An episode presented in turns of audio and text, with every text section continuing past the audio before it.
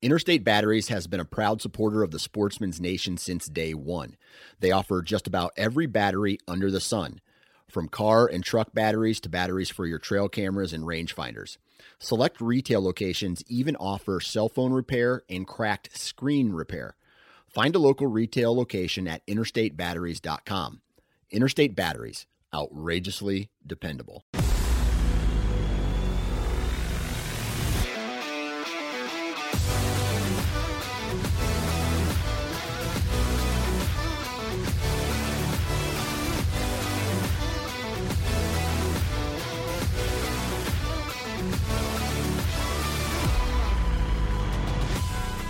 Welcome to the Missouri Woods and Water Podcast with your hosts for today's show, Nate and Micah. Back again. What's up, bud? How are you, my friend? Feeling better? I feel a lot better, man. I was down and out. Yeah, It was it was rough, but back at it. So dude. And this has been a we had a busy weekend, so we're recording this twenty eighth. on a Monday. Monday. Yeah, the twenty eighth. Uh, it'll come out about a week from today. And we had a busy weekend. We had a lot going on. A lot Well of you had more than me. Well, sure, but as a group, I guess I I spent half my weekend down in Nevada, Missouri, watching my son play some baseball, and then uh, got lucky enough we got to go to the Heartland premiere together on Saturday night. Yeah, that was a fun time. I mean we we've gone a few times and then we went with Grant. Uh, he's gone like every year, it sounds I think like he has, yeah. Uh, He might have missed one or two in there, but I mean he's been going since they started. Yeah, So, so, we got uh, Grant took his son, and you took your yeah, daughter. took Brinley. I was single for the night, yeah. and then uh, hell, we saw a lot of people we know up there too. Yeah, quite a few uh, friends, friends of the show, friends of friends type thing, and I mean, yeah, had a great time there. Got to meet the guys at the Boot Hill Hunting Camp podcast. yeah, that that was kind of funny how that worked out. Like, I posted a picture, you know, just standing there in line, and like five minutes later, this big, he's a big guy, uh, Kyle, Kyle's his name. He came up, he's like. Kind of in the general area, and he just screams out, "Hey, where's the Missouri Woods and Water guys? I know you're." and I was like, uh, "That's me." That's funny. so it, it was pretty humorous. Yeah, I got to see some uh, some guests we've had on. Brian uh, Bryce James Yep. was there. Um, a guy that won the beaver pelt in the episode with uh, with our buddy Ethan. Uh, he was up there. Uh, his him and his wife and brother Ryan Flippin was up there. So what's up, Ryan? Good to see you. Um, hell, we saw let's see a couple dudes from Odessa. Tris, um, Tyler Jarvis was there. Yeah, Tristan Williams there from Midwest. Yep. Wildlife. Um, Kevin Maynard. Yep. uh, grew up with his older brother.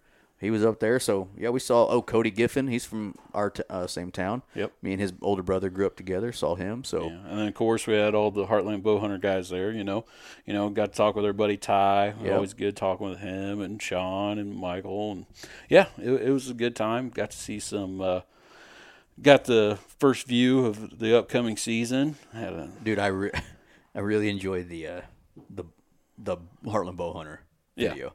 Now, full disclosure, I was probably already to enjoy the Heartland Bowhunter video over the Heartland Waterfowl video. yeah, just it's more our More our cup of tea. yeah.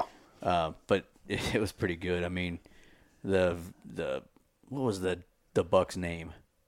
What they call him? Twin ten. Twin Ten. That's right.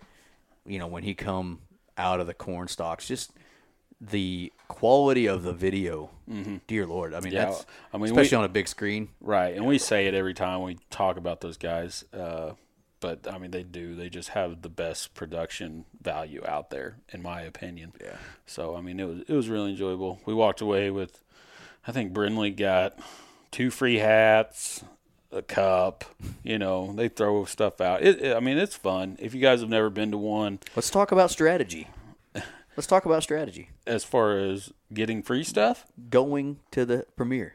Okay, well, first off, you either got to buy your tickets extremely early. as don't bu- I'm talking about your raffle tickets. Oh, because everybody that, that, won their number. I'm t- yes, I'm talking crap, Heartland. You didn't mix you, you didn't mix your stuff up enough. You didn't even come close to my numbers. I came close once. I didn't. I well, I'm pretty sure I might have won some. I don't even know. Brindley had my cards the whole time, and I mean, she knows how what numbers are. But I, I helped. I helped her. You did. Okay. you did. but yeah, but no, and you I know, was I was talking about like getting in line, right? So there were some people that got there at noon for a 6:30 You're crazy for that. I mean, 6:30 opening doors. You got there about what 5:30 with your daughter? no, it, I mean, we probably walked in line, got there. It was probably around five forty-five ish, five fifty somewhere. If you don't care about getting free stuff, my strategy was the best. I walked in at like 6:35 Yeah. and I walked right in the doors. Yeah, doors opened at six thirty, and they probably, well, right after I got off the phone with you, which was like six twenty-seven or something like that. Like they opened like right then, and I mean everybody blew through the door, and you know, So if you don't care about getting stuff, show up a little bit, you know, like 10 minutes late and then you'll just basically walk in after everybody's been in. Yeah. Now, if you want free stuff, get there a little bit. you early. did Brindley get a cup? Yeah, Brinley got a cup. I got another onX Elite membership, which I'm probably shouldn't say that because then people will start showing up a little earlier. Yeah, they already know about it. Yeah, but so yeah, I, I walked away with one of those. So I was like, yeah. he gave me the choice. He's like, you want a cup or you want the, you know, the hundred dollar gift card to onX? I'm like, yeah, I'll, take, take that one. card. I'll take the gift card. I don't need a cup, man. Yeah. it's uh it's a fun time. It's kind of like our, you know, timeout Yeah, every year, you know. Yeah, it's just to go- I don't do stuff I don't do stuff. I don't enjoy this is going to sound bad. I don't really enjoy people all that much. so, you know, I don't I don't go out and yeah, you know, just hang party, out. I guess you'd say. Yeah, and hang out. But Yeah, it- so- it's always fun to go up there and talk with those guys, and you know, get to watch some awesome hunting videos and just hang out. And Yeah. just a nice, chill evening. had some fun with that. And then uh, let's see, that was Saturday, and then yesterday, which I posted about some of it on um, whatever the hell those social media thing, Instagram and and the old Facebook, and I got to go set up my CuddeLink system. How did that go? Break it down for me, because So- I have yet to do it. Remember, I have had never been a user of CuddeLink before our partnership with them. Andy had been, but you and I hadn't used them before. Yeah. So you and I are, you know, learning. Yeah. uh, after our show with Dan, I decided to not just use my camera as a home camera, and I decided to get the cell Yeah. service. Yep. So I set it up. I went through all my cameras here at home first, which I think was a big, a good thing. You know, I kind of got them all set up here, and then here. So here's one negative: those battery packs and cameras all together get heavy. So like my my bag was heavy. I bet you're looking at probably sixty pounds Well, see. I had four battery packs that all had 60 batteries in, in them apiece. So that's 24 D batteries, plus every camera had four, of them. Four. So, that's, another, another 16. And that's just the batteries. Right. So, you know, that was It that was heavy. interesting. Were you but able to put the stands in there too? You know. no, I just carried them. Okay. I just carried them. But so anyway, um, did all that, got out there, and really the only I ran into two small hiccups. First hiccup, I set up my cell camera first, and I ran the cell test again out there. I'd already run it at home, but then I ran it out there again, and it failed. Okay. And I'm like, there's no way I don't have service right here. So I ran it again, and then it, it was successful. So there, one little tiny hiccup there. And then the way I was going to set the cameras up, I walked away from that first home unit and to my first camera that I was going to set up, and the the link level was under 20, and it stayed that way. So then I was like, all right. So I went and set the other two cameras up before it, and then once I went and set that one up last, it must have been linking off of another one of the cameras because its link level was was good. Okay. So it was kind of doing two links to the home camera type of deal, Yeah. and it took yeah, it took a, a little bit longer to set them up the first time than because we also set our cameras up at my other property I hunt with my uh, with Russ, and all those were all our old old school cameras that you know I'm gonna keep using because I want to see pictures. Right. And I don't have uh, a CuddeLink system there yet, so I those yeah it takes you two seconds to set a damn camera out when you have it ready to go. You put it You on use the tree. it, you've used it a handful of times. You already know what you're doing. Right. So, but sure. that CuddeLink system, it didn't take me a whole lot longer. And then I got home, got on my Cuddeback um, camp website that I can see everything. All the cameras are up and running. and boom, I'm getting I'm already getting pictures sent. And Have you had to adjust anything yet? not yet. Not yet. No. So everything's and that's good. what's freaking awesome, dude. I can go into my computer. Mm-hmm. Let's say one of my cameras isn't taking good nighttime pictures, and I need I should have adjusted it. I should have put it on field instead of I don't remember up close or some Right. some stuff. I can go do it right here, and I don't have to go out there. And uh, so far, so far so good. I haven't had no issues, and um, I'm pretty happy with it so far. Awesome. I'm pretty damn excited. I kind of want to go with you. Well, I'm hoping you can, just so you know you can, just so the curve the learning curve a little bit more or whatever. But my plan is hopefully this weekend. Hopefully it stops raining. That would be great. Gets a little bit dry, which it, it shouldn't matter that much, honestly. Uh, but I'm going to go out there this weekend, mow some trails, get some areas cleaned up that I need to get cleaned up, and then I was going to put my cameras out there. So hopefully Sunday or something like. Well, Sunday's Fourth of July. Maybe we can do it during the day. during the day. Yeah, we can do- I might- hopefully. I might get killed doing that, but Ah, you'll be all right. It'll just take a few hours, and it's pretty close to your house, so it's not that big of a deal. But yeah, hopefully do that Saturday and Sunday and get mine rolling. I still haven't. Well, I got to talk to the wife see if it's all right if we do the cell plan.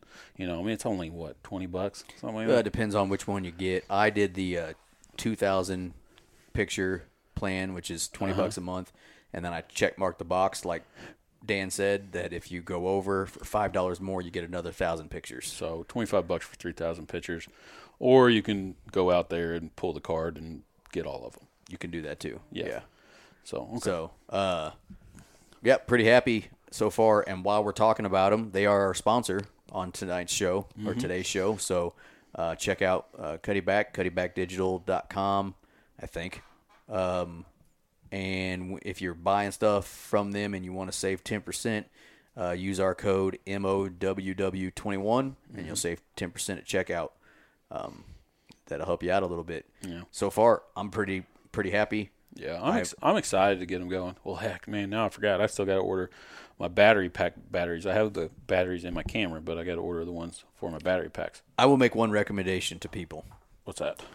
Seems like through our show with Dan and through being on like the Cuddeback user groups and stuff, battery life is a, a potential issue because mm-hmm. of like Dan said, you have to sacrifice something when you're there's constantly talking to each other, and sometimes the batteries don't last as long as just a camera you would walk to. Okay. If you're gonna buy the system, I would go ahead and buy the external packs, the battery packs, or like a solar. I don't have a solar, but I think with the external packs, the 6D pack and the camera, they should last. Through I, season, I would right? say at least through, uh, at least through me starting to hunt. yeah. So, um, because what it's J- June 28th. I set them out last night, yesterday, so June 27th. I would hope they make it July, August, September, October. I would hope they make it through December. Yeah. Yeah, I think he said, and obviously it varies, but I think he said with the packs you can usually get about six months. Yeah. If I remember right. So if I were like giving people recommendations, I would say go ahead up front and just buy the external Yeah, pack. they're not that expensive, really. Not really, but it is more. But I Right, mean, sure. But anyway, yeah. uh, so yeah, use that code. But that was my experience with setting them up. I'm a brand new CuddeLink user, just like anybody else that hasn't used it before. And if you're not a complete idiot, it really wasn't that hard to use. Yeah. Speaking of to new, set up. yeah. Speaking of new user, I started uh, using a thumb release. Andy, uh, Andy was gracious enough to borrow, let me borrow his. he was gonna throw it in the trash, so- yeah, he's probably gonna get rid of it anyways. I was like, and I've been toying with the idea of trying one out, but uh, so I was able to. I've been shooting quite a bit actually. I would try to shoot. I think I've sh- out of the last five nights Every I day, hopefully, right now is what you, Yeah, I'm I- shooting for. You know, Yeah, I mean, I'm not shooting that much, but I'd say three out of the last five I've been shooting and uh, getting comfortable with that thumb release. I think I'm going to like it. You know, I've seen every once in a while. So do you I'll- think you're gonna make the switch totally this year? I think so. You know, I mean, Dude, I, I say that. I did not see that coming from you. I, I think so. I I'd like to get a higher quality one if I can. Uh, just because the one that I mean, nothing against what Andy's obviously just let me use it, but uh, I mean it's one of the cheaper ones. I mean it just is what it is. So I'd really like to, you know, maybe get one of the higher quality, see if that helps out any. But to be honest, I mean I feel decently comfortable with it. I've been shooting consistent at 40 yards, and you know, besides the once every once in a blue moon, I'll do something weird and it'll go off. But I mean, pretty tight groups. So I mean, I'm pretty happy with it. Nice. So as long as it, and as long as I can stick with it and keep going with it, I'm gonna go gonna go full thumb. Full thumb. go full thumb. Is that a saying now? Go full thumb.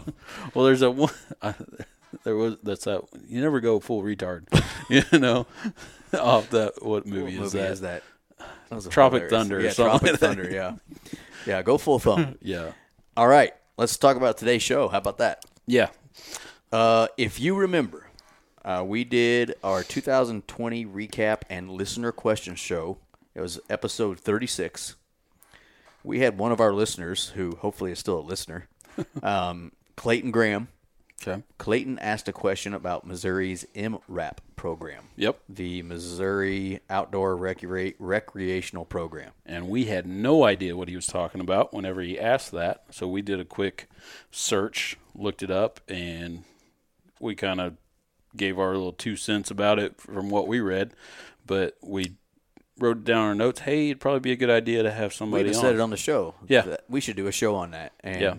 I wrote, jotted it down that day, and we finally are doing it now. and here we are. here we are. Yeah. So, So today's show, uh, we have on Lisa Potter with the Missouri Department of Conservation, who is a Farm Bill coordinator, I think.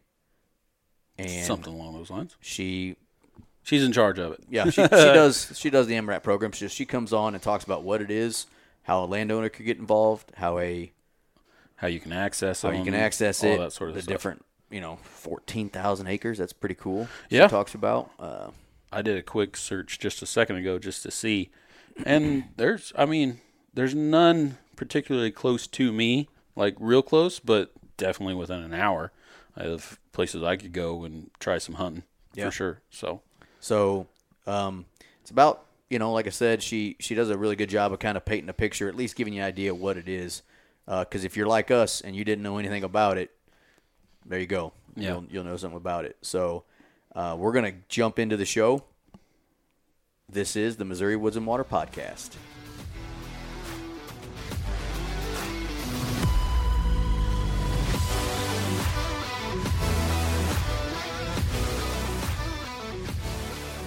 Okay, with us today is Lisa Potter with MDC. Lisa, how is it going? Oh, it's going great. Enjoying the evening and uh, ready for some of this rain to, to stop for and bring out the sun for a little bit. Yeah. if, Hey. it's, if it's not one, it's the other. It seems like in Missouri, Right, You- it's either right. hot or cold or raining or yeah, it's just yeah, it's a mess. What's the the term if you don't like the weather here, wait 10 minutes? Yeah, something like that. Yeah. And that's usually true for sure. Uh, Lisa, we're actually being really nice to you. You're our first guest in the last um, few weeks that we haven't started recording after 9 p.m. So, um, Thank you. Appreciate that. yeah. Um, and actually, I felt bad asking her to do it at this time, but um, hey, seven is Glad much earlier than others. Yeah, yeah. Um, so today's show, uh, like we talked about in our intro, um, we're going to talk about Missouri's MRAP program, and Lisa kind of is at the f- the front of that um, that that work. So we're just going to kind of jump right into it. So before we get into the details of MRAP, uh, introduce yourself. Tell us what you do for um, the Missouri Department of Conservation, and then um, since you have lived here for quite a while now, what is your favorite thing about uh, the Missouri outdoors? Okay. Well, that second part's going to be a hard one because I love so much of it. Um, but no, fir- first off, um, appreciate you guys having me on, giving me an opportunity to talk about MRAP. Um, it's a relatively new program, so I'm glad to to help uh, answer some questions and talk a bit about about the program. Um, but as an introduction, uh, Lisa Potter, I'm uh, uh, serve as the Farm Bill coordinator for Missouri Department of Conservation. That's in our Community and Private Land Services branch. So um, really, what that means is I provide support to our field staff in providing guidance and, and recommendations on how, how to help our private landowners um, uh, improve the fish forest and wildlife on their farms, whether that's a, a, hobby farm, you know, a place just for hunting, or if that's a working ag, you know, uh, operation, you know, row crop, pasture. Um, and there's lots of different programs out there, conservation programs, whether that is uh, um, uh, administered by Missouri Department of Conservation or the federal government, like the Natural Resource Conservation Service. Um, we all know that that habitat management can be an expensive uh, venture, and so there's lots of different programs out there that provide financial assistance um, to, to, to landowners um, to help them meet their objectives, whatever that may be. Um, and so my role as a farm bill coordinator is, is to try my best to stay up on all those programs out there, particularly the, the federal farm bill programs, um, and then um, basically share and provide guidance to our field biologists so they can share that message and share that opportunity with our, our Missouri landowners. So yeah, I've been with the department for, uh, actually I just had my 14 year anniversary um, last nice. month. So, and the whole time has been in private lands. It's private land conservation is certainly a passion of mine, and in a state that's over 90% uh, privately owned, I, I, it's a very important aspect of conservation in Missouri as well. So, very, very uh, um, happy and proud to, to serve where I am with the department. Nice. Well, congratulations on the 14 years. Yeah. Yeah. Time flies. I can't believe it's been that long already. Yeah. Okay, so that was a good introduction, but I'm not going to let you get by on that oh, second question. Oh, yes, the, the, the second question. Sorry. well, like I said, that there's so much that I enjoy, um, and I don't know if I, I have a, a super cool answer for you, um, but really, what I love about the outdoor in Missouri is just the the number of opportunities we have. I mean, whether it's the Missouri Department of Conservation areas, whether it's the state parks, you know, from that that DR, DNR administers. I mean, you know, you drive 30 minutes to an hour and you have an opportunity, whether that's hunting or hiking or bird watching or photography. Um, so, so that's that's one part of it, and the other part I think that is really cool about Missouri is just the diversity of the habitats. I mean, Missouri is one of the most diverse um, states in the in the country in terms of the different natural communities it offers. You know, glades and sand prairies and tall grass prairies and woodlands. And so, just having the opportunity, uh, you know, drive a few hours and it's you know like you're in a different different world. Yeah. the habitat around you. So, um, and then just the passion, um, just the passion of the folks that that work in conservation. Um, you know, speaking of Missouri Department of Conservation, I think, you know, our staff are some of the most passionate people and dedicated people to, you know, advancing conservation and helping our landowners. And um, yeah, so that that's also a really cool part of uh, or a highlight of Missouri is just the the passion and dedication of everybody working in conservation. Not to mention our, you know, private landowners. Yeah. Uh, yeah. Yeah, so that was more than one thing. oh no, that's, that's okay. Yeah, that's fine. I've said it uh, several times on our show. It's almost like you could find a piece of a bunch of states all around us in our state. You know, yes. like you, you said, you're from Kansas. You can you can see Kansas in a lot of parts of Missouri, right? You can see the South in a lot of parts of the South. You know, you're in the Ozark Mountains and you feel like you're in in Tennessee, Tennessee in the Appalachians. Um, yeah. And you know, then parts of the northern part of the state look just like Iowa. Other parts don't look like Iowa at all. It's just crazy how, you know, you can drive, like you said, even half an hour and you go from what you thought was open crop ground to rolling hills and, um, yeah. you know, all kinds of cool stuff. So, yeah, I agree with you on that. Okay. Yeah, that's a really good good way to, to put it. Yeah. You can see lots of different states in, in our state. yeah, I agree. Uh, not California, though. No. um, okay, so let's talk about this MRAP program. Um, like we talked about in our uh, intro, this was brought up actually by a listener uh, several months ago, and it made us think about doing a show on it. So reached out to you, and you're you've been gracious enough to come on and talk about it. So let's just start from the the very top, and then we can work our way down. But give everybody just an overview about what it is um, well, how about when it started? What it is, when it started, and then we'll kind of just work from there. Okay. Yeah, sure.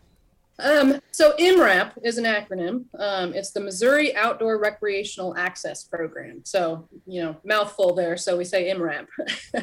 so, so what this program is, it's a voluntary program that provides compensation to private landowners who are willing to open up their lands to the public for outdoor recreation, whether that's, you know, hunting, fishing, um, wildlife viewing. Um, essentially, we offer pretty much any kind of access type that you would, you know, want um, through our MRAP program. Um, it's a relatively new new program, um, uh, and we we held our first pilot in 2015, um, and it was kind of uh, in the north central part of of Missouri, and it, we really have four main objectives of MRAP. Okay. The first one is to increase and enhance wildlife habitat for small game and other wildlife species um, increase the interest and the number of small game hunters, increase youth hunter recruitment, and then also provide wildlife watching opportunities. Um, so in our pilot, um, it, our goal was to enroll 1,200 acres, um, and we exceeded that and enrolled around 1,400. You know, that was kind of kind of test is is this type of, of program going to be you know accepted by Missouri Missouri landowners? Um, and I should say also um, that we're one of the, the later states to adopt one of these um, outdoor access programs. Um, so aside from that pilot, the next step we went to was uh, getting funding through um, the Farm Bill, the um, which is a huge omnibus bill that you know, provides you know billions of dollars for private land conservation. And one of those programs is called the Voluntary Public Access Habitat Incentive Program.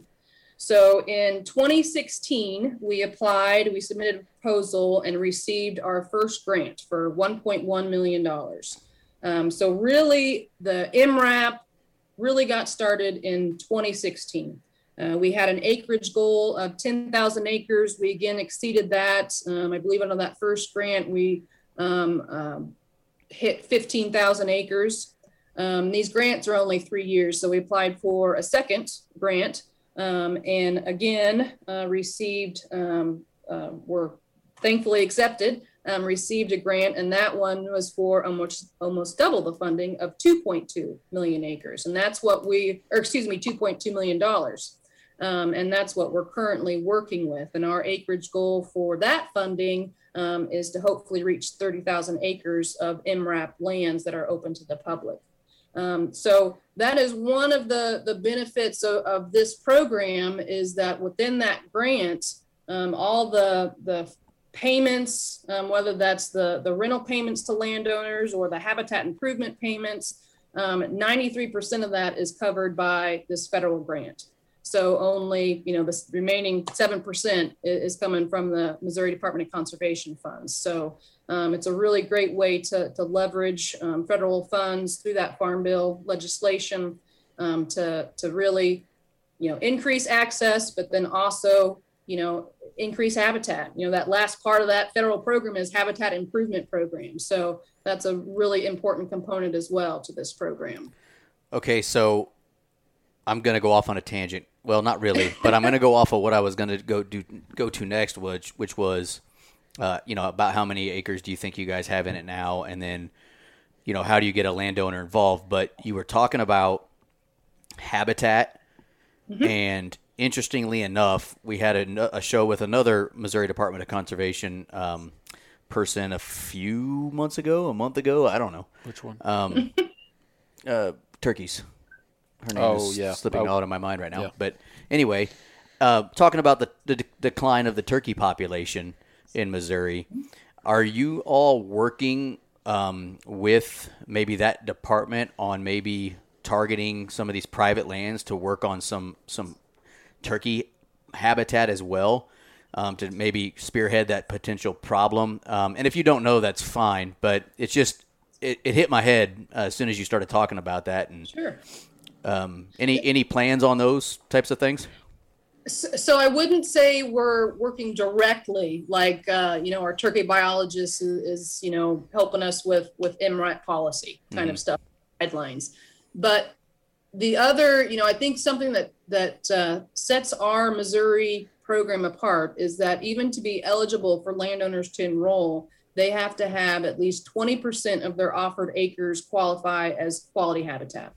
Um, so we're surrounded by by other states um, that that have these walk-in programs, and you know, and they're they're they're good programs, great programs, but not a lot of them have that minimum habitat requirement.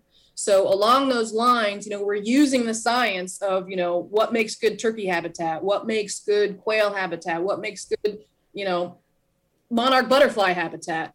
And we work that into what qualifies as quality habitat on these lands. So we want to make sure that, you know, the these access areas that we're offering to the public, you know, that there's going to be wildlife there. Mm-hmm. Um, so I guess you know, maybe not directly answering your question, we're still doing our best to make sure that we're providing good turkey habitat or quail habitat. Um, and we have different access types, and we can go into that a little bit later. But yeah, um, you know, and, and I will say that's the minimum. The 20% is the minimum to be eligible to enroll property.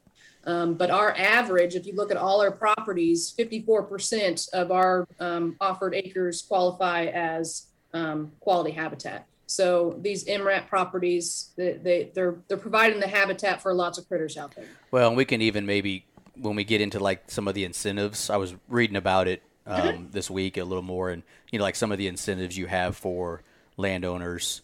Um, you know, maybe that's that's something that uh, you guys are looking at too. But anyways, just hit me. I'll I'll promise I'll get back on track now.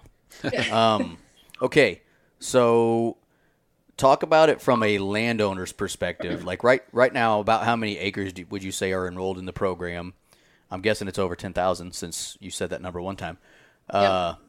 And then, how do you get landowners involved, and how does a landowner landowner, um, you know, start down that that road if they want to do it? Sure, sure. So um, probably the best way uh, that landowners become aware or that this this program might fit their needs um, is after talking to one of our private lands conservationists.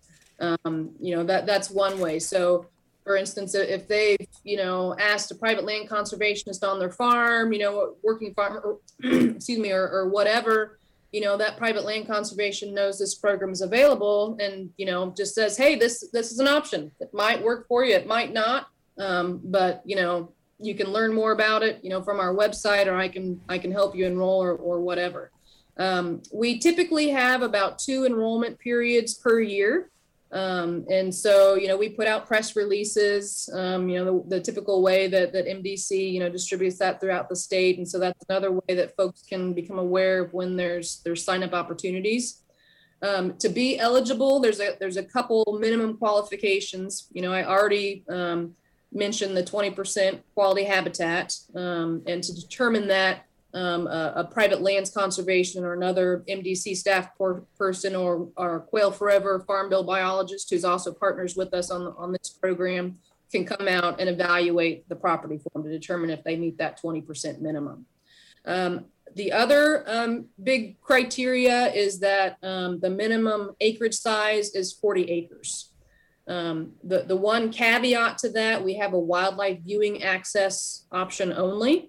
Um, and the minimum acreage size of, of that is for, for is five acres. Um, and largely the wildlife viewing is, is only eligible in our top uh, um, our, our, top 15 most populous counties um, in, in Missouri. So, you know, typically in, you know, uh, more populated counties, the acreage is a little bit smaller. So we decrease that minimum. Um, so 20% quality habitat, um, 40 acre minimum um, for, for most properties. So those are kind of the, the minimum qualifications. Um, and then it's a matter of, of, you know, setting up a site visit with, with the landowner or excuse me, with our, our biologist and they'll come out and evaluate the property, um, you know, determine which access type that the landowner would, would like to, to be involved in. Um, there's different payments associated with different access types. Uh, we do offer six different um, uh, access types. Um, and kind of the, the idea or concept behind us offering all these different access types what we're really trying to provide you know different situations that would you know fit the landowner you know because some of our access options some of our are open year round. Some are only open for you know just the the periods of the whatever game season you know that that they've signed up for. Um, so we tried to provide enough options where we we could fit a multiple of landowners' objectives and comfort level with Yeah. opening the properties up up to the public. So again, we've got a all access hunting and fishing. So essentially, anything within the wildlife code, um, you know, is is eligible to be, um, you know, sought after on that property, and that's open, you know, 12 months a year, year round.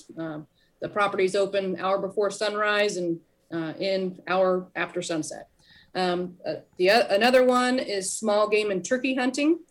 Um, so, you know, like it sounds, it's, it's focused on small game and turkey, but also includes, you know, frogs, rabbits, squirrels, quail, pheasant, uh, snipe, woodcock, also wa- waterfowl um, is, is in there as well.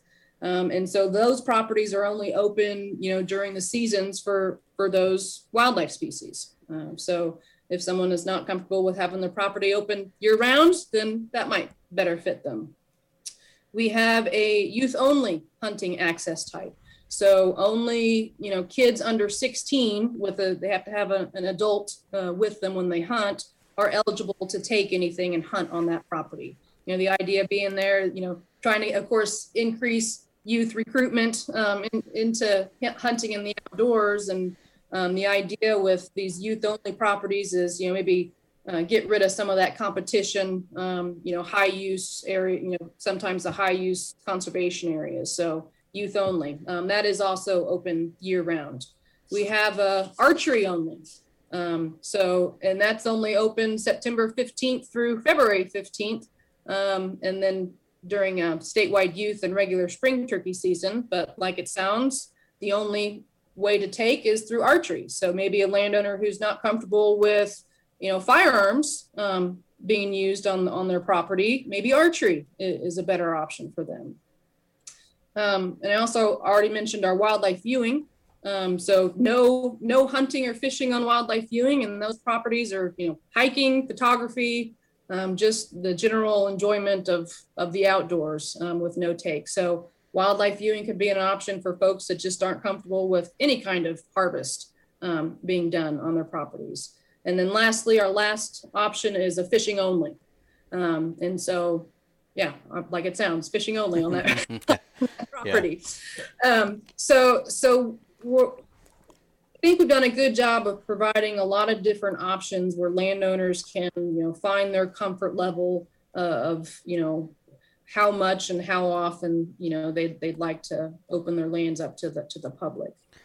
Um, again, on, on the landowner side of things, um, the landowner retains the rights, of course, to, you know, basically carry on like normal. You know, they, they can, you know, still continue the farming, you know, have livestock on there. We, we do have some periods, you know, on some, you know, if, if they have qualified their pasture acres as quality habitat, you know, then we ask they don't have that livestock on there during the open seasons that, that's on their property, but both for the, the safety of the public users, but also for their livestock. and the cows. Yeah, yeah, definitely yeah, for the cows. that looked a lot like a deer when I thought I. yeah yeah so so the landowner can go about their business like normal um, um, i've lost my train of thought. Oh and also um, they aren't bound by the access type. So in other words for for example um, if they enrolled in a small game and turkey property right to Right. the public they cannot hunt deer.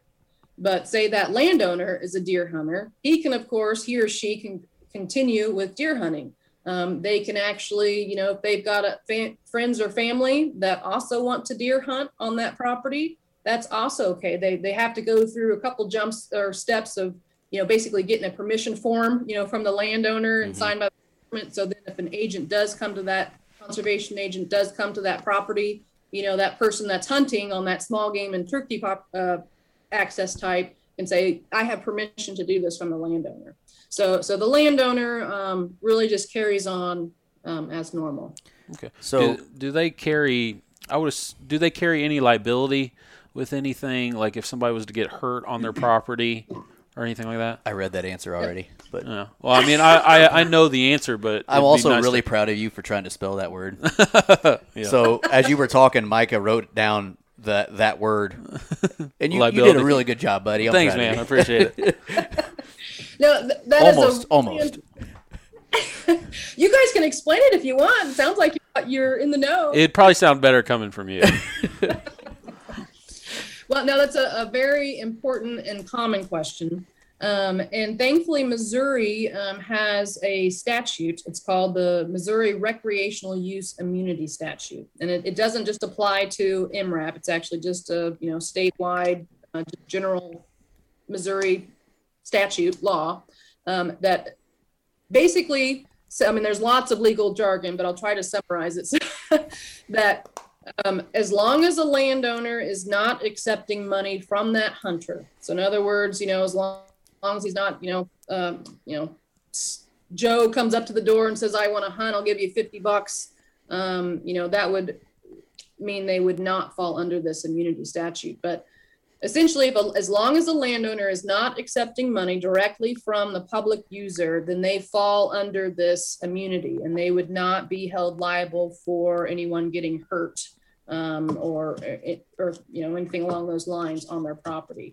Um, they have to make sure you know if they have any kind of ultra hazard um, on their property, like an open well or something, they have to declare that and you know make sure that it's marked and the public is aware that yes, this is a risk. But as long as they do that and they're not accepting any kind of funds directly from that that hunter or public user, then they fall under that um, immunity statute. Okay, I'm gonna we're gonna take that little piece and save it and just go. Me and Nathan been trying to get permission on this one property of a family friend, but she she keeps on telling us no. She's like, I just don't want the liability of it, and I'm like, and we told her dude, this. We'll just do it for free. We don't even pay you. yeah, we don't want to pay you anything. We just want, and, but and she's just not into hunting or anything like that. And, Sure. But we're gonna take that little snippet and give it to her and be like, here, here's your proof. you know, and I think that's big for landowners uh, on this in this program because um, I'm sure that's a question you get asked when a landowner's thinking about it, and then they also, it seems like to me at least from reading about it before we talk to you, that they've got a lot of say in what goes on at their property, and then also they can make money. Um, now we, we can talk about some of the general I you know general call or general payments they make, but you know if you've got 300 acres that you're not doing a whole lot with, and you want to be able to maybe pay for that land a little bit, and you get to say, hey, I don't like guns, or I don't want people shooting guns here, so I don't want them hunting deer with guns. Okay, well they don't have to Archery only. Yeah. archery only. So, you know, you you've given them, uh, I don't know, a lot of say in what it is that is going on on on their land, and they also can make money, Yeah. and then they can also, as as long as they're not being really negligent and taking side money from people, not be held accountable or liable for. Um, accountable was the wrong word. Liable for um, things people might do on their property when they're there. So that probably helps in getting people to sign up for this. I mean, if it was the other way around and you said, "Nah, we can't protect you," and Yeah. nope, they get to do whatever they want, and they can also bring four wheelers in, which we'll talk about access in a second, um, and you don't get to say anything about it, I would think you'd have a hard time getting people to sign their land up for it. Yeah, a- absolutely. Yeah, I don't, I don't think this program would work if we didn't have that statute on the books for sure. I mean, just wouldn't. I mean, if I had my own property, you know, I mean, I, I would be pretty nervous, uh, you know, if if I was just having general public and there wasn't any kind of protection, you know, in, in case somebody got hurt, you know, I mean, you know, fall down and twist their ankle or something, you Yeah. know. You, you definitely hit the nail on the head there. That that's a huge reason why why folks feel comfortable enough um, to to do this and Right. and like you said, I mean, this is, you know, I mean, it, economic as well, you know, economic benefits for the landowner. I mean, just like you said, I mean, you know, we all know land's expensive and those payments, you know, come, come every year for, for a long time. And so if there's a way that, that you can get a little bit of financial assistance to, to maybe keep the habitat, you know, rather than, you know, being forced to convert to, to crop or, you know, whatever to, to pay, pay for the land. Um, and then, you know, on top of the, the annual lease payments or rental payments um, that that we offer if they are interested in doing you know habitat improvement then you know we're, we're offering 90% cost share uh, in most cases um, which is you know you know quite quite a big chunk of, of what it costs to to put in new habitat whether that's you know um, a forward planting or timber stand improvement or basically anything that we offer in our just our typical mdc landowner cost share program those practices are all um, available for our MRAP landowners at 90% cost share. And, and that's where I was going to go back to turkeys when we when I said earlier I might come back to it is for a landowner that's thinking about doing this. You know, 90% cost share. If you're trying to help your habitat and you're worried about turkeys in Missouri, like a lot of us are, um, mm-hmm. and you can say, "Hey, I want to make this this 400 acres a better spot for turkeys in Missouri, and I'm going to have, I'm assuming people who know what they're doing with MDC helping me with it, and then also, if I got that correctly, paying 90% of the cost. Um, I could even take the money that they're paying me and probably pay for a good portion of the cost. Uh, probably not, but you know, at least some of it. So yeah, good portion. You know, I mean, that's one area. If I'm a guy thinking about how we can help our turkey back out in Missouri, you get private landowners sign, signing up for this program should they choose to, and then they want to improve it, and they're worried about the turkey. I mean, you get 10,000 acres of people doing that, and our turkey might not look so bad. Um, I wonder if there's a way for them to make the habitat better for turkey and also horrible for raccoons, coyotes, and all those bad guys. I think whenever I think in general, whenever you make the habitat better, it's usually it better, better, for, for everybody. yeah. So, but yeah. Uh, yeah, no, the the habitat on private land. I mean, you're talking, you know, get kind of off the the program, you know, details, but I mean, it is essential if we want to have healthy wildlife populations because our state is 90% private land. I mean, we have to have engaged private landowners um, helping, you know, create the habitat out there. I mean, our, our conservation areas and our parks, I mean, they're essential, you know, their refuges, they're, they're essential, you know, strongholds for our populations. But, you know, when you look at a map, there's still just dots on the map until we get, you know, more of our private landowners, you know, able or interested in, in providing some habitat out there. You know, I mean, that's the more private land habitat we're out there, the, the more uh, healthy and stable our wildlife populations, including turkey and yeah. Be... yeah, that's cool though that they can work on that stuff. You know, they're they're getting paid a, a little bit for their land, and then they get to say what it is that you can do here, and then while they're at it, they might actually get to only have to pay ten percent of the cost on getting stuff done that might actually help that land where they might not do it just because it's too expensive before. Yeah. Um, you know, I mean, if I had 2,000 acres, uh, that'd be great, by the way. Um, hey, me too. uh, that that would at least be something I'd maybe consider. Um, so going back to payment, and you don't have to I'm break sh- down I'm sure every it, little number. Yeah, I'm sure it varies property yes. by property and, and what, what you allow, and yeah, and yeah. what goes on. But yeah. kind of a broad view of if you're interested, this is what you could make type situation. Yeah.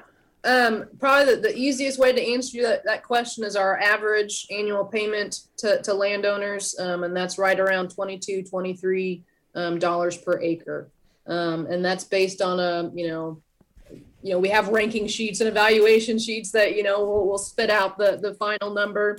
Um, but, you know, kind of starts with the base payment. So for instance, if, and I won't go through them all, don't worry. Um, but you if you select like all access you know obviously that's you know all hunting and fishing year round and so you know potentially the most users so that's going to be the highest dollar practice so um and, and then kind of goes down in, in dollar figure from there kind of based on you know the um, number of species length that the property's open you know that kind of stuff um, but then it also depends on your quality habitat. So, and in quality habitat, um, you know, just what we mean by that. So, if if that landowner had previously done a, you know, worked with the department and done some habitat improvement through our cost share program, those acres are going to qualify as quality habitat. If they did use some other program, you know, federal program or soil and water program um, for, for wildlife habitat, that's going to be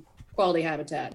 Um, and then we also have, even if they have not, you know, done their work through some program, there's um, wildlife habitat appraisal guides um, that a biologist can go out there and basically just evaluates, evaluates you know, that stand basic on, and it'll tell you whether that's good habitat or bad habitat for that community type.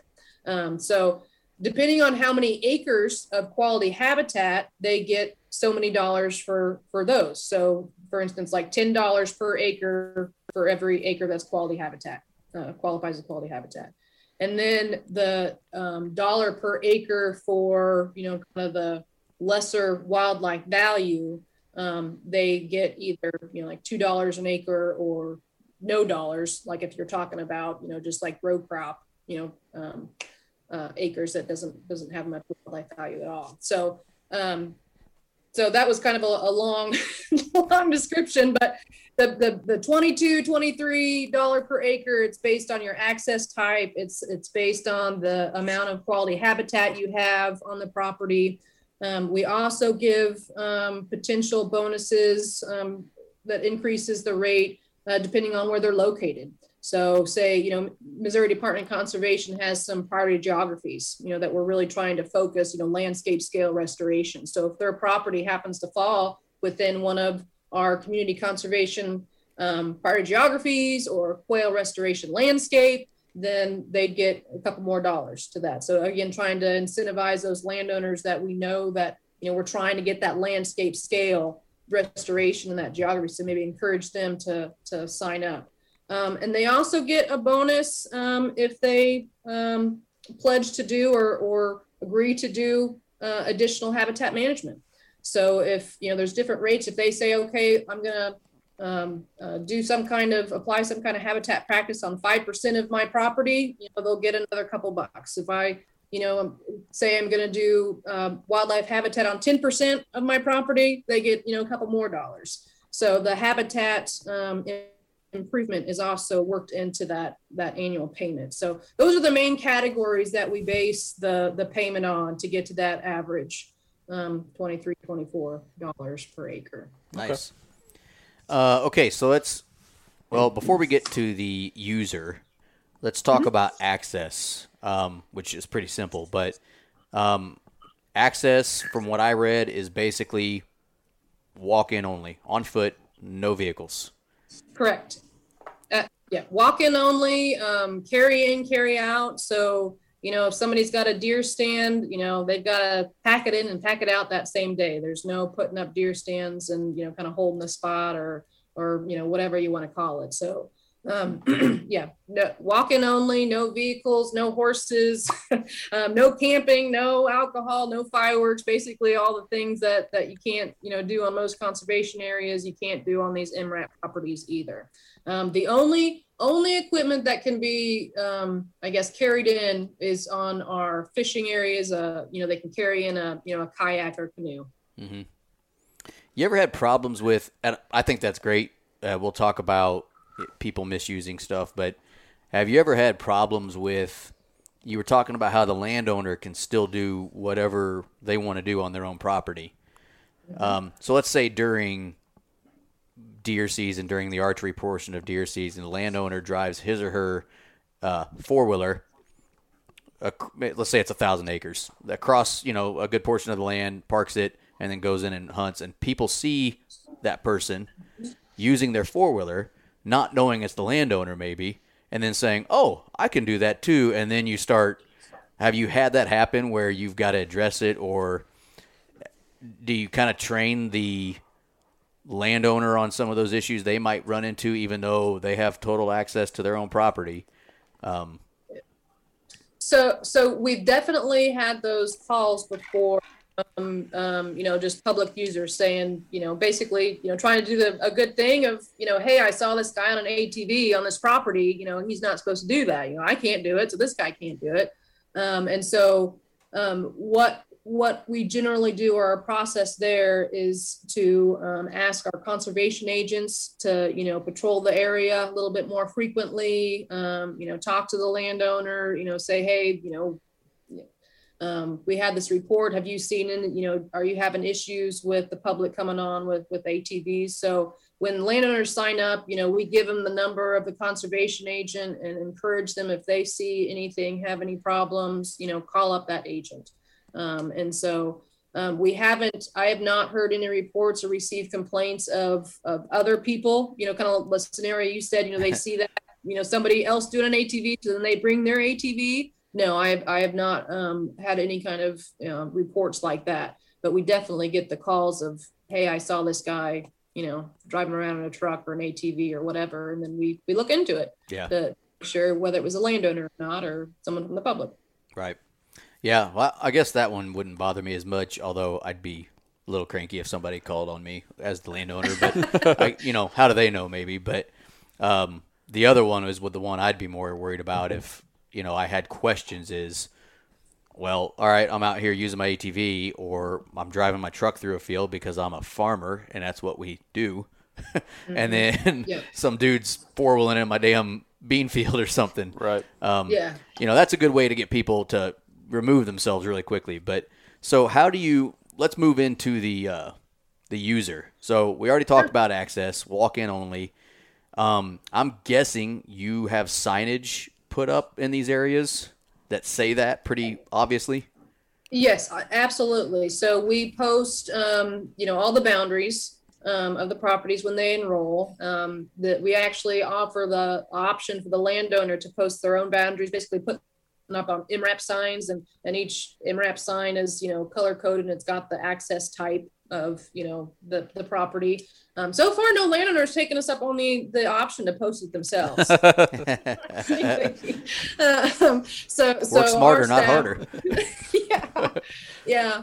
Um, but uh, anyway, so yes, we we post um, the property all the way around. Um, if it's if it's fence, you know, we put put the signs on the fence. You know, otherwise, you know, we'll use trees or you know whatever is available to, to post those boundaries and have you know end of use um, signs as well. Um, and then we also have a kiosk at the uh, uh, all properties. Um, so when you, when you go to our MRAP site on the MDC website, um, you could, and you hit basically public user, I believe is what it says. Um, it brings up a interactive map, which, you know, identifies where all the properties are around the state. It also has a table that lists the properties, what kind of access type, you know, what county, where it is, um, what kind of habitats out there. Um, and then on the, in that table, there's a link um, to to the map um, that you that you can you know print out or look at or you know look on Avenza app um, where that GPS um, is available through that Avenza app, which is a really cool thing.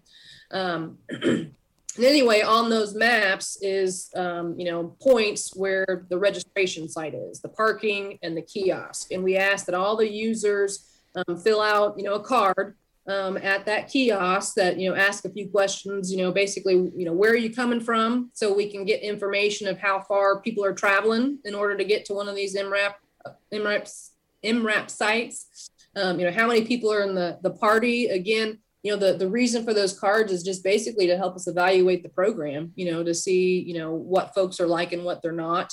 Um, you know we ask them to to rate you know how was your experience? Um, you know how was the habitat? Um, and you know just to, to throw out some some good numbers um, you know based on these cards and this is over through the life of the program um, 62% of our users um, were satisfied with with their experience um, and then for overall habitat rating um, 32% said the habitat was excellent and 47% said it was good so even the public users i mean they're they're giving us really important information to help us evaluate you know how the property's doing. Are, are they working? Are they are they enjoying it? Um, so it's really important that when folks go to these properties to enjoy them, that they sign in at that kiosk, um, which is located on the maps. Um, and of course, you know there'll be the the rules and um, you know any other important information about that property will be posted there on that kiosk. Better than you had before. That's Yeah. what I'd say. um, all right. So for the user, then, uh, you already basically said it, but you can go find these um, pieces of land on the website. Um, so give that website out real quick, and then we'll have you do it again at the end of the show, which I know what it is. Right. But so probably the, the easiest way to do it is just go to our, our public, you know, the MDC, the mdc.mo.gov website, and then in the search, put in MRAP, and it'll, it'll take you right there. Okay. And then I don't know if you know this or not, but so I'm one of those guys that sometimes I have a hard time finding government lands, whether it's like, you know, uh, national forest or state land or MDC land or and not even in just Missouri. Right. So do are these properties listed on services like onX, Base Map, um, and forgive me if you have no idea what the hell I'm talking about with those services, but can you do they show up as like a public ground or something that someone would see them on those uh, those services? Yeah. Now I know what you're talking about, and I and I can't answer your question. I I, I know that I've heard anyway that at least one of those apps do include the the MRAP sites, um, but I would certainly strongly recommend that you check the MDC site I because get you. Yeah. we do have properties, you know, that um, might change access type um, or they withdraw from the program. And so, you know, obviously our MDC data is real time. You know, what you see on the website is what's going to be out there. Um, and sometimes those, those apps, you know, they might not have gotten our most recent change, you know, and nobody wants to drive or get all excited about deer hunting or, you know, whatever, and then go out to a site and, and see it's, you know, not there or something has changed. So, um, so I guess that's halfway answered your question that, that I think some of the apps out there do include some of the MRAP sites, but I recommend using the, the Yeah. MD site and map. You know what? It would have been a really good idea is for me to go check before this. Yeah. because my my dumbass for some reason I have a subscription to onX and Basemap, um, and so I probably could have got on both of them and done, done the different layers Yeah. and figured it out. Yeah. But you know, I, I should probably do that search too, as, as the program manager myself, just to see how, how accurate they are. You know, I'm just kind of. I'm, I I was asking that question, kind of speaking to the guy or gal. It's kind of like me that sometimes when you're looking for public land access, doesn't matter what organization or entity, it can be a bit. Uh, I don't know. Troublesome. overwhelming. like you don't know what you don't know, I guess. And so, Yep. you know, the easier it is for someone to find these these lands or these spots. Um, and honestly, if you live in Missouri or not from Missouri, really going to MDC's website is probably a good idea. It just seems like a lot of people will just use those services, Yep. um, me being included, and then still not be sure. And it wouldn't be a horrible idea then to maybe go take that next step and get on the actual website and go, oh, okay. You know, it's not that hard to find. It's just harder than opening up an app. That's what I'll say. Yeah. And sometimes people Yeah. don't want to do that. Yeah. No, So they need they need to. But Yeah. um, okay, so and and like she's and like um, you said, all of the information is right there. So if I'm looking to archery deer hunt or whatever, we'll just stay with that, and I can go find the different properties within the county I live or want to go to that offer that as an option.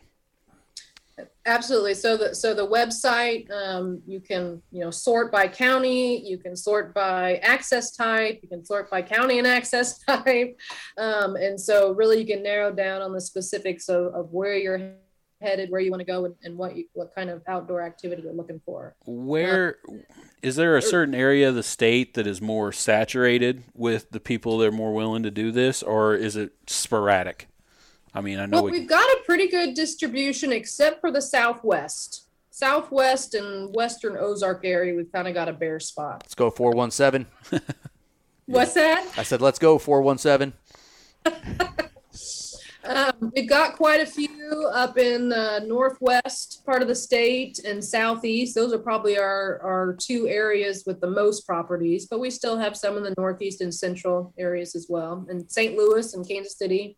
Nice. And Got about a- how yeah, about we've, how got, many? we've got a big hole. I, I want to I want to hopefully uh, re- maybe reach out to landowners a little bit more and see if the program could fit their their needs.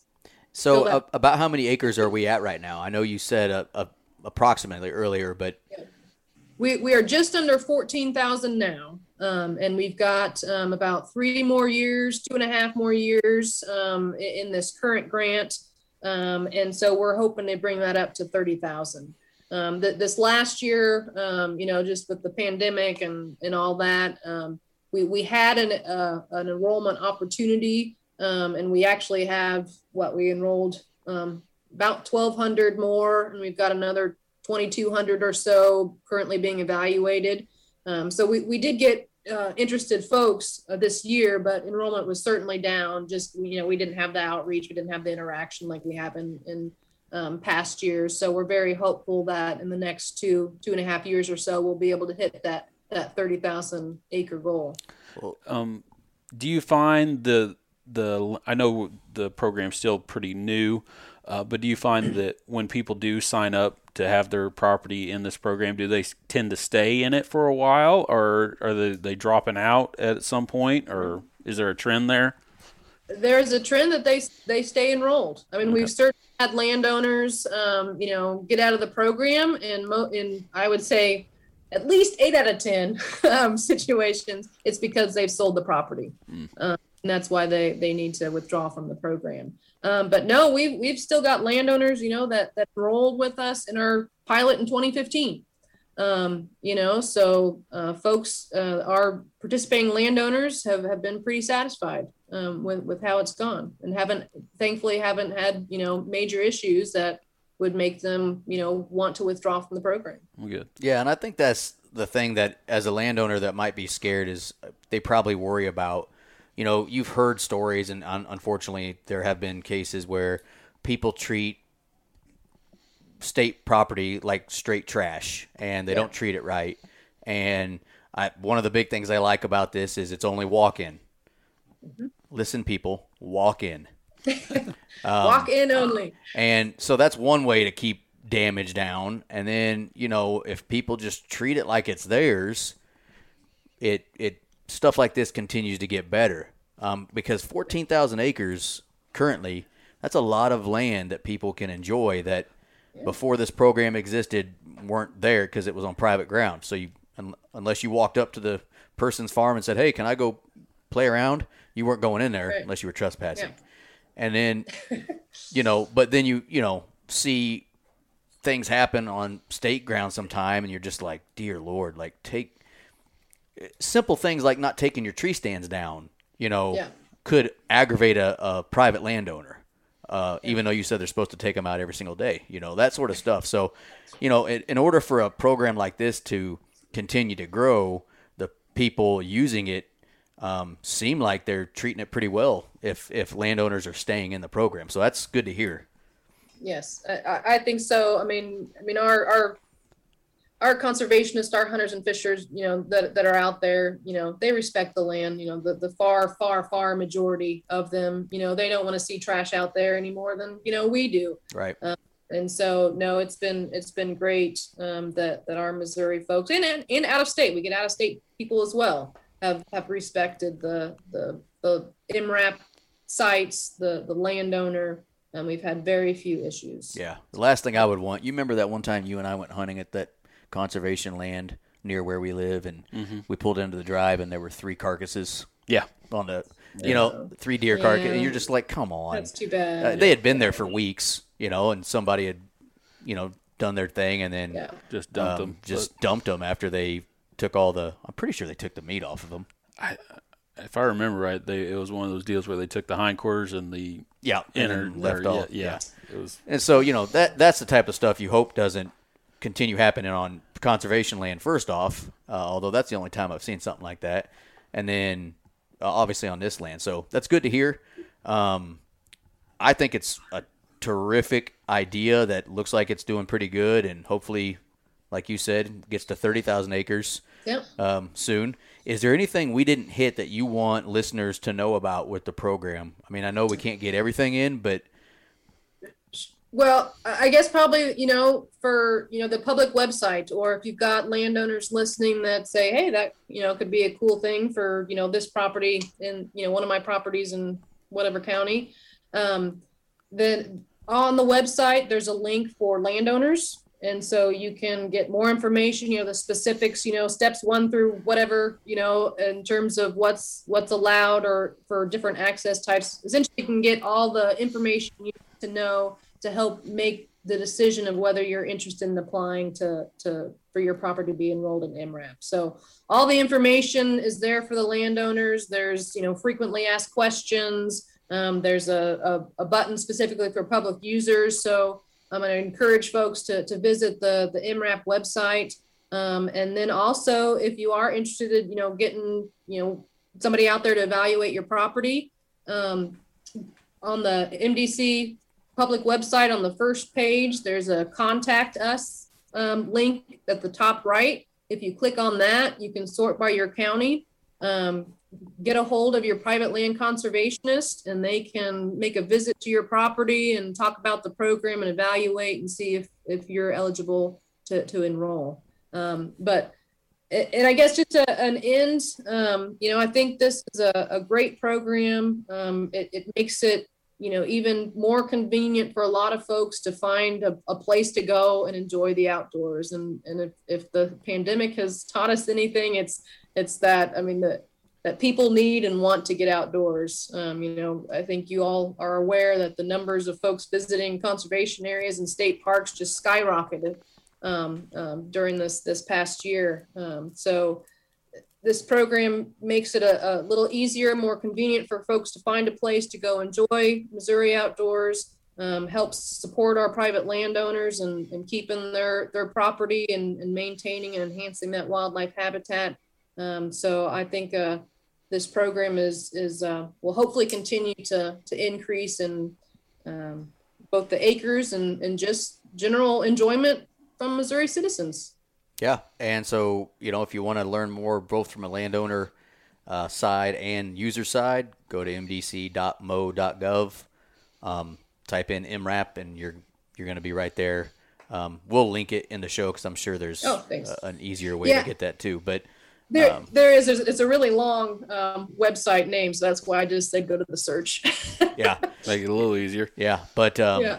I, that's what I, you know, that's what we want to do is at least give landowners who are listening to this and users who are listening to this, uh, at least maybe they know about it now. Because what what's interesting is, I feel like I'm pretty up on stuff that goes on in my state, yet here I am running a podcast, and I had no freaking clue what that guy asked back when he asked it. And this the program had been around for for almost five years by the time we heard about it. I heard, you know, I heard about it. So the, the more yeah. we can get that information out to people who can use it and or um, utilize it, yeah, the better. So, yeah. um, no, and thank you for that. Thanks for helping us get the word out. Yeah. Appreciate so uh, we appreciate you coming on. Do you have anything else for her, Micah? No, I think I'm covered. Awesome. Anything else, Lisa? No, I, I don't think so. I enjoyed talking with you this evening. Thanks again for having me on. Yeah, so do we. Well, we appreciate you coming on, and we hope we have a good day. All right, you too. Thanks. All right, that's the show. My dog says the show's over. He's ready to go outside. Yeah. Trigger's been sitting waiting patiently. He's like, dude, I really gotta pee. He was laying down. Now he's standing. He's sitting, looking at me. He's like, come like, on, man. Y'all come about on. done? Let's go. Let's go. At least he hasn't walked through all of our cords. Yes, yes. He's gotten better about that. I've noticed. Yes, he has. So. Uh, so thanks to Lisa for coming on. Yeah, yeah, it was I, good. Hopefully, she. I mean, I think she did a great job of uh, putting the information out there. So now it's just a matter of if it's something that you guys want to maybe look into as far as uh, access. You know, if you don't actually own land or something like that, and there's not conservation, or if there even if there is, you might get on there and find out that there's 200 acres down the road that is owned by a farmer that doesn't mind if you come bow hunt there. Yeah. So, you know, that's pretty cool. And the more landowners find out about this, maybe we can this turkey problem we got in the state will start to get better if they start working on the habitat and you know, I mean, if you think about it, if 90% of the land in Missouri is privately owned, I mean, it's almost entirely up to the private landowner to fix the yeah. problem we now have. I mean, think of the difference if we got 10% of that of them to do something right. to help out. So, so hey, that that's kind of promising. I mean, you know, if they get thirty thousand acres. I have no I freaking idea how what percentage of the state that really is, but it can't hurt. No, You know? abs- I mean it, it. It does nothing but make things better. Hopefully, you know, I would assume. So you know, hopefully some farmers get on there, or just landowners in general, and you know, offer up their property for whatever access they choose to do. So All right. Yep. Uh, so thanks for listening, Micah.